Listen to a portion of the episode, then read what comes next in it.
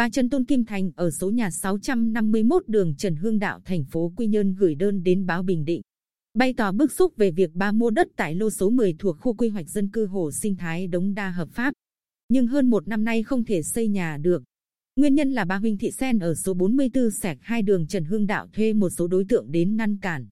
Theo đơn trình bày, lô đất nói trên có diện tích bảy mươi lăm mét vuông được nhà nước cấp cho bà Nguyễn Thị Ngân Sương. Bà Sương thế chấp cho ngân hàng vay vốn làm ăn nhưng không trả nên bị ngân hàng phát mại.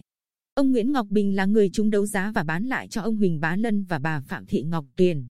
Do không có nhu cầu sử dụng nên ông Lân, bà Tuyền đã bán lại lô đất trên cho bà Trần Tôn Kim Thành. Hai bên làm hợp đồng mua bán đúng theo quy định của pháp luật và văn phòng đăng ký đất đai tỉnh cấp giấy chứng nhận quyền sử dụng đất cho bà Trần Tôn Kim Thành. Thành phố Quy Nhơn cũng cấp giấy phép cho bà được xây dựng nhà ở trên mảnh đất này. Ngày mùng một tháng tư năm hai nghìn không trăm mười chín, gia đình bà Thành đưa thợ đến khởi công xây nhà trên lô đất này thì bà Huỳnh Thị Sen là mẹ của bà Sương đến xin hoãn thi công để bà thu dọn đồ đạc còn để ở đây.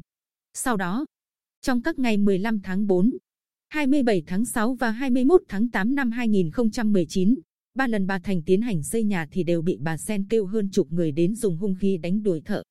Với lý do bà đang khiếu nại với người đã mua đất trước đây nên không bàn giao mặt bằng và bà Sen đã cho rào kín khu đất này. Công an phường Trần Hương Đạo đã đến lập biên bản vụ việc. Chủ tịch Ủy ban Nhân dân phường Trần Hương Đạo Hồng Văn Cường cho biết Ủy ban Nhân dân phường cũng đã ba lần mời các đương sự đến giải quyết bằng cách hòa giải nhưng bất thành. Bà Thành đề nghị các cơ quan chức năng thực thi pháp luật xử lý nghiêm khắc những người coi thường, thách thức pháp luật để bảo vệ công lý. Ngày mười một tháng sáu vừa qua, Ủy ban Nhân dân thành phố Quy Nhơn có thông báo kết luận của Phó Chủ tịch Ủy ban Nhân dân thành phố Quy Nhơn Nguyễn Công Vịnh tại cuộc họp giải quyết việc tranh chấp đất giữa hộ bà Huỳnh Thị Sen và bà Trần Tôn Kim Thành.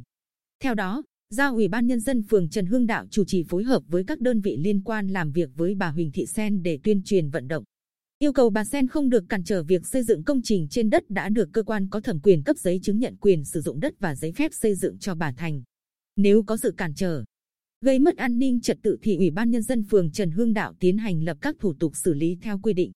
Giao Công an thành phố chỉ đạo Công an phường Trần Hương Đạo có biện pháp xử lý các trường hợp gây mất an ninh trật tự trên địa bàn.